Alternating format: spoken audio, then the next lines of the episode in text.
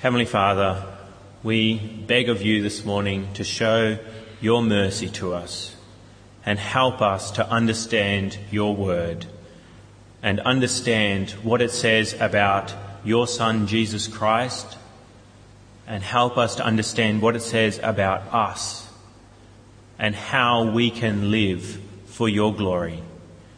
Lord, we need your mercy because we are sinful people, and when we read your word, we cannot understand it without the help of you and your Holy Spirit. Lord, we pray that you may give us much of your Holy Spirit's guidance this morning. May he enlighten our minds so that we see clearly what you would have us do. And we pray this in Jesus' name. Amen. Well, my son Joshua is now two years old, and I just love the fact that he is actually helpful and useful around the house now in a way that he wasn't in the past. It's always nice when people are helpful towards you, and we've actually got him now loading the washing machine. It's a front loader, so we open the door, throw the washing, dirty washing on the floor, and he loves to pick it up and put it inside the washing machine. And it's so wonderful that you can leave the room. He is there packing the washing machine. You can see him there in the laundry, and you can go off and do other things while he is being so helpful. We love it when people help us out, when they're helpful toward us. And Joshua is not the only person who helps us. Many people help us through our lives, and particularly one person helps us in a very significant way, and that is the Lord Jesus Christ. He is the most helpful person that you will ever know. And we've been looking at what he has done in Hebrews chapter two for a number of weeks now. And we've come uh, toward the end of Hebrews chapter two. And last week we saw in particular one of the most, the most helpful thing that Jesus did was in verse seventeen. That's what we looked at last week. Verse seventeen, for this reason he, that is Jesus, had to be made like his brothers in every way in order that he might become a merciful and faithful high priest in service to God, and that he might make atonement for the sins of the people. What is the most significant, helpful thing that Jesus has done? It is making atonement for the sins of people. As a high priest, he has offered a sacrifice that makes you acceptable to God. If you trust in his death for you, you are pleasing to God. You are safe, and you will go to be with him in eternity in heaven. But is that it? Is that all Jesus does to help us? He gets us into heaven, he saves us from our sins, and then he leaves us to fend for ourselves until he either comes back or we die and go to be with him in heaven. No, Jesus doesn't start the job of, uh, of saving us and then leave us to be on our own. No, he continues to help us through our lives. And the thing that he helps us particularly with is the ongoing problem of sin in our lives. We have been saved. We are no longer considered unrighteous in God's eyes if we have believed in Jesus' death for us. But we still have a problem with sin. And Jesus doesn't leave us to deal with that problem on our own. In fact, he is there to help us. And that is what the very next verse says. So verse seventeen, if you've got a Black Church Bible, it's on page eleven eighty-five, Hebrews chapter two, and I encourage you to have it open there uh, throughout the sermon. So Hebrews chapter two, verse seventeen showed us that he is our high priest, making the atonement for sins, the sacrifice for the sins of the people. And then verse eighteen, the text for this week, tells us how he helps us. Because he himself suffered when he was tempted, he is able to help those who are being tempted. Jesus helps us not just by saving us, but by helping us to overcome the sinful temptations that are in our lives to sin against God. How does Jesus help us, though? How does he help us? That's what I want to look at this morning. How does he help us in temptation? And the first thing we have to understand, if we're going to understand how Jesus helps us in temptation, is that Jesus was tempted. That's my first main point this morning. I've got a number of main points. They're on the back of the church bulletin if you want to follow along. My first main point this morning in how Jesus helps us in temptation is to understand that Jesus himself was tempted. Jesus himself was tempted. It says there in verse eighteen, because he himself suffered when he was tempted. Jesus was tempted to sin. What was Jesus tempted to sin? What sort of sin was he tempted to do? Well, he was tempted to sin in the sense of to not glorify God as he should. What is sin? Sin is lawlessness, breaking God's law. When we obey God's law, we give glory and honour to God. And Jesus was supposed to give glory and honour to God as well. He had a particular job to do to give glory to God as well. What was that job? It was to go to the cross and die as a perfect human substitute for sinners such as you and me. That was his job. And he was tempted to not do that job, to not go to the cross and to not die for sinners. When was Jesus tempted to do that? Well, we see it happen again and again throughout his ministry. The temptation comes up. People and Satan tempt him again and again to deny his job and not go to the cross for God. Do God's will by going to the cross and dying for sinners. Firstly, we see it when, at the beginning of his ministry, what happens? He gets baptized and then he goes into the desert and is tempted by Satan. And Satan gives him all these different temptations. And Jesus resists, but they are a denial of his job that he's come to do. What does Satan say? One of his temptations is, bow down to me, and I will give you all the kingdoms of the earth. But that's not what Jesus is supposed to be doing. He's supposed to be submitting to his Father. But Satan is there tempting him to sin. Right there at the beginning of his public ministry, he is tempted to not do his job.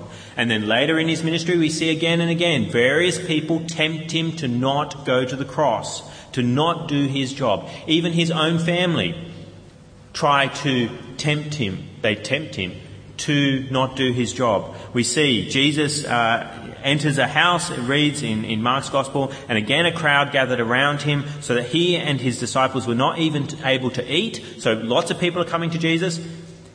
When his family heard about this, they went to take charge of him, for they said, he is out of his mind. His family were temp- tempting him to give up his public ministry. They were saying, you're out of your mind. And they come to take charge of him, kidnap him, take him back, so that he doesn't do his job. Even his own disciples tempt him to give up and not go to the cross as well. He starts to pe- speak about the fact that he is going to the cross. He will be suffer and be put on the cross. And what do his disciples say? What does Peter say? Peter takes Jesus to one side and begins to rebuke Jesus and say, you can't talk this way. This isn't going to happen to you. And Jesus at that point is tempted, isn't he? But what does he do to Peter? He says, get behind me, Satan. Okay? You, this is not right. I am supposed to go to the cross. I'm not going to listen to the temptation that Satan is speaking through you of not going to the cross. And then, of course, the Pharisees and other religious leaders are always tempting Jesus to give up his public ministry. They say horrible things to him. They even start to physically persecute him, and, of course, physically persecute him by taking him to the cross, by trying to put him to death. They don't want him around. They don't want him glorifying God as he should. And then immediately before the cross, we see Jesus struggling there with temptation. His will is that he won't go to the cross. But he says to his Father, he prays, not my will, but your will be done. He doesn't want to go to the cross. It's going to be painful and hard. Not just the physical pain, but the spiritual pain of being cut off from the Father. Jesus is severely tempted to not go to the cross. And then even on the cross, people are tempting him to end the pain. We have the priest saying, he saved others, but he can't save himself. He is the King of Israel. Let him come down now from the cross and we will believe in him. He trusts in God. Let God rescue him now if he wants him. For he said, I am the Son of God. They are tempting him to come down from the cross and show that he is the powerful Son of God. But Jesus hangs there and takes it. And even the thieves, one of the thieves, says, he hurls insults at him and says, aren't you the Christ? Save yourself and us. Stop this suffering right now. Take yourself down from the cross and take us down with you. Be nice if you could do that for us. They're not just interested in him ending his suffering. They want their own suffering finished as well. Jesus is tempted, even at the cross, to end it all, to end his suffering and not do the job that he was supposed to do. So Jesus was most definitely tempted to sin and not do his job of dying for sinners. But was it a big deal that Jesus was tempted to not sin? Surely it couldn't have been all that hard for him to not sin, to, to resist temptation. Well, no, it really was hard for him. And that's my second main point this morning. Jesus suffered in temptation. That's there in verse eighteen as well. Because he himself suffered when he was tempted. Jesus was human like you are in every way. That's been told to us again and again as we've been looking through uh, the last few verses in Hebrews. Uh, just go back to verse seventeen, for example. For this reason he had to be made like his brothers in every way. Jesus was fully human, and so he knew the suffering that comes with resisting temptation. He knows the ridicule, the pain that comes from people as you honour God and don't give in to temptation. And we could even say that Jesus knows suffering in temptation like nobody else does. Why? Because he never actually yielded to temptation. He knew what it was to be tempted and suffer right up to the very point of actually sinning and not give in. Whereas we give in when the suffering gets worse and worse and worse, we then click over into sin. Whereas Jesus knew the suffering getting worse and worse and worse, and he's tempted and tempted and tempted to sin, and he still didn't. It's kind of like a, a bridge.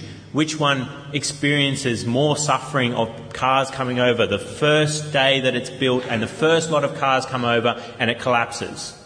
Or the bridge that stands there for a century and has cars and people come over it again and again, and it has that temptation to collapse, but it resists and never collapses. It has experienced suffering again and again and again every day. Whereas that first bridge that collapsed in the first day, it doesn't know suffering to the extent that the second bridge knows. And that is Jesus. He experienced it right up to the point of sinning, but never sinned. He really knows what it is to suffer in temptation. Think of all the sins that you have committed in your life, and the points of suffering that you experience and then clicked over into sin. And then think of Jesus, who never sinned once in all those thirty-odd years that he lived on the earth. He knows what it is to suffer in temptation. Okay, so Jesus is tempted. Jesus suffered in temptation. How is that helpful for us? Well, the next thing we need to understand, if we're going to understand how Jesus helps us in our temptation to sin, is that you also are tempted to sin. We need to make this point clear, that you are tempted. And that's my third main point this morning. You are tempted. You are tempted to give up the job of glorifying God, just like Jesus was tempted. Jesus had a particular way that he was to honour God, to glorify God. That was going to the cross, and you are not called to do that. But you are to take up your own cross, and you are to glorify God and honour him by being obedient to his word and what it speaks to you. Jesus had particular commands from God that he was to follow as the Messiah, but he also kept God's law in general, and you are supposed to as well. And you have a specific job to do, and that is to glorify God and honour him by obeying him. And the first way that you're supposed to obey him, the first commandment that you are expected to do is what? It's to believe in Jesus Christ. The work of God that he would have you do is to believe in his Son, Jesus Christ. The first thing you need to do is to repent of your sins and believe in Jesus Christ as your Saviour. And you will be tempted not to do that. There is a strong temptation in everyone's mind to not repent of their sin, to not admit that they are a sinner, and to not believe in Jesus Christ as their sacrifice. And that may be you right now. You've been told that you're supposed to repent of your sin. You're told that you're supposed to believe in Jesus Christ, but your head still says, and people around you still say, no. That is temptation. They are still tempting you to sin against God by resisting repentance and faith in Jesus Christ. And I want to encourage you, if that is you this morning, don't continue to yield to that temptation. Don't continue to sin against God by refusing to repent and believe in his Son. Don't do it. Yes, you've yielded to that temptation for many years in your life, maybe. Don't let it go on. Resist that temptation right now. Repent of your sins. Say you're sorry to God for what you've done and believe that Jesus Christ paid for them right now. That is the first temptation you need to resist. Every one of us needs that, to resist that temptation, to give in and not repent and not believe in Jesus Christ as our Saviour. And then what is the second greatest temptation for us? Well, it's not to obey God's law as a Christian, to not live righteously, to not honour God in obedience to his law, to not uh, break the Ten Commandments, to keep Christ's law as it is portrayed in the New Testament, to resist those temptations that come up again and again in our head, to sin against God. Okay, so you're not supposed to yield to temptation and sin. Is that so easy, to not yield to temptation, to not sin? Well, like Jesus, you suffer in temptation too. That's my fourth main point this morning. You suffer in temptation. Doing the job of glorifying God and honouring him hurts. It is suffering to be a Christian. The world hates people who honour God by obeying his law. And the first thing that you're supposed to do is repent and believe, become a Christian. If you do that, it will hurt. People around you do not like you being a Christian. They will say insulting things to you. They will do horrible things to you. They may even physically persecute you for being a Christian. You will suffer if you are temp- in that temptation to give it all up and to not be a Christian. But you're supposed to resist. And you will also suffer if you live righteously by obeying God's law as a Christian, by not lying, by not stealing, by not gossiping, by not hating those around you. You will suffer because the people around you who aren't Christians, and maybe some of them who are even Christians, they call themselves Christians, they don't like it when people live righteously around them, for a couple of reasons. They don't like it because it usually shows them up. People don't like it when you're a better person around them, and so they will hurt you for it. They won't want to be your friend, and they will do nasty things to you often because you are living a righteous life around them. You're not gossiping, you're not lying, you're not stealing like they are. And they also won't like it that you're not re- you're, that you are resisting temptation, because it means that it may hurt them.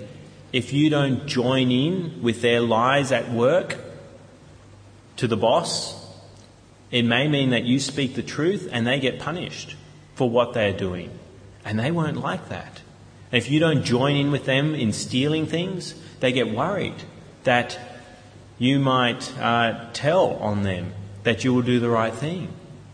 And so they hurt you because of it. And so you will suffer in temptation. If you don't sin, it will hurt you. And you know that as soon as you give in to temptation, that you'll be part of the in crowd again.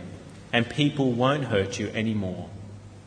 But I want to warn you that eternal suffering is the cost if you don't suffer now. You have two choices. You can choose not to suffer now by sinning and joining in with other people in their sin, but end up suffering forever in hell. Or you can choose to suffer now when tempted, to not be have the friendships or relationships with family members that you would have if you weren't a Christian, but you end up not suffering forever. In fact, you go to a wonderful place for eternity where there is no suffering, no pain, no crying, no tears, and that goes on forever.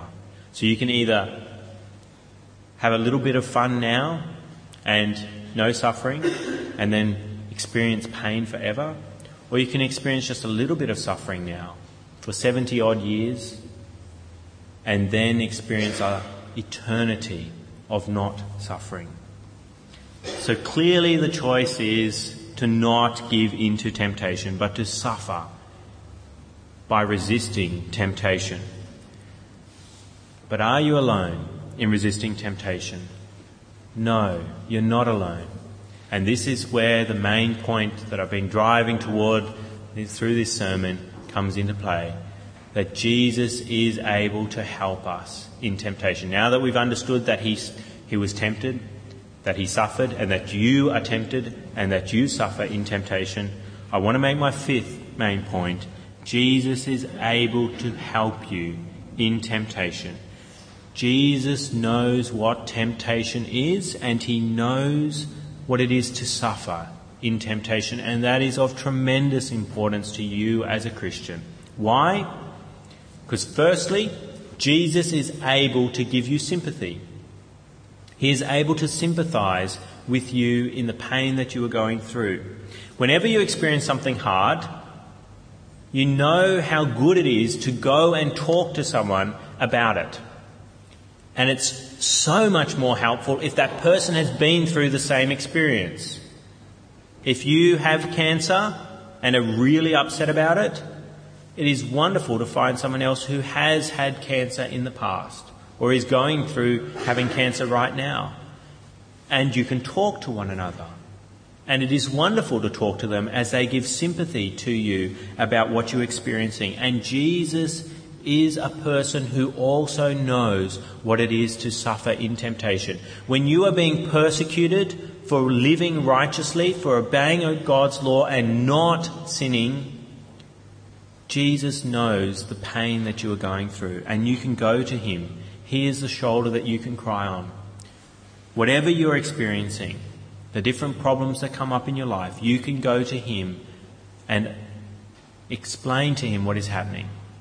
And he is able to provide you with sympathy because he knows what you are going through. The other way that Jesus can help you, not just by being a shoulder that you can cry on, and it's wonderful that you can, he's there twenty-four seven. You know, if you keep ringing up your friends at three a.m. to talk about your problem, then they will get tired of it eventually. Jesus is always there to hear your problems, the way that you're being persecuted for being a good and godly Christian. Jesus is also not just there to cry to, he's there to help you. He is God, the all-powerful God who controls the whole universe. So he can easily give you strength to resist temptation. He can give you strength to overcome the sin in your life. He can just give you the power that it's no longer a problem for you. You just you hit this wall and it's just not a big deal anymore that people hurt you for being a Christian. And he's also able to give you wisdom to overcome the temptation. As you read the Bible, the precious gift that He has given you, it encourages you and supports you as you experience suffering for Christ and His name. And He's also not, doesn't just give you wisdom through the Scriptures to how to overcome temptation. He also gives you other Christians around you, people who experience the same thing that you're going through. And you find those people at a local church. This is why it's so important to be a part of a local church, because God puts all these people around you who are able to sympathize with you and encourage you and strengthen you in your fight against temptation. It is at the local church that you have people going through the same problems as you are, and you are able to talk to them about them.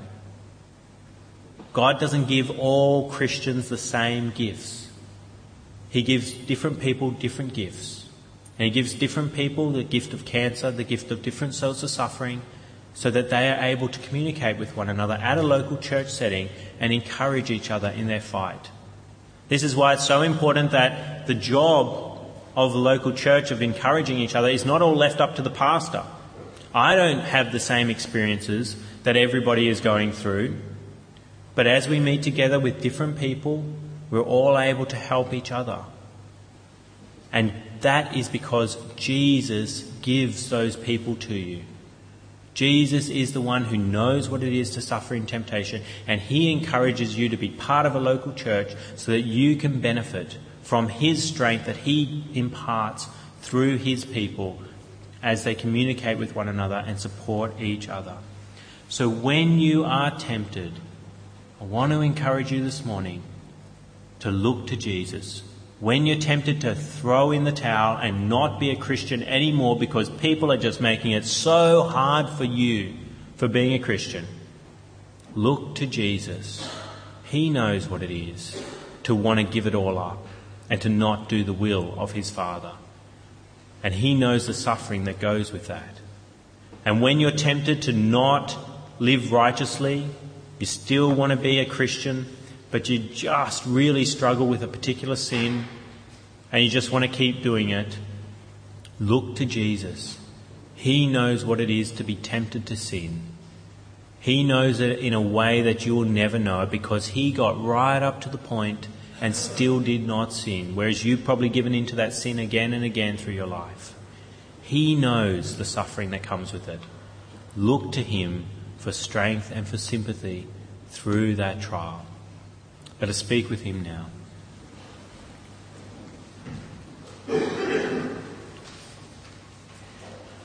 Heavenly Father, we do thank You so much that Jesus Christ was made like us in every way. He was and is fully human. And while He was on this earth, He was tempted to not do Your will, to break Your laws. But He did not. And so He knows what it is to suffer for living righteously. Lord, we pray that we may resist temptation and not yield to it. And we pray that when we are experiencing suffering in temptation, we may look to Jesus Christ for the sympathy that He provides and the strength that He provides, through His word, through His power in ourselves, and as He encourages us with other people around us who are going through the same trials and are able to support us through a local church. Lord, we pray that we may always look to Jesus Christ when we are suffering in temptation. And we pray these things in His name. Amen.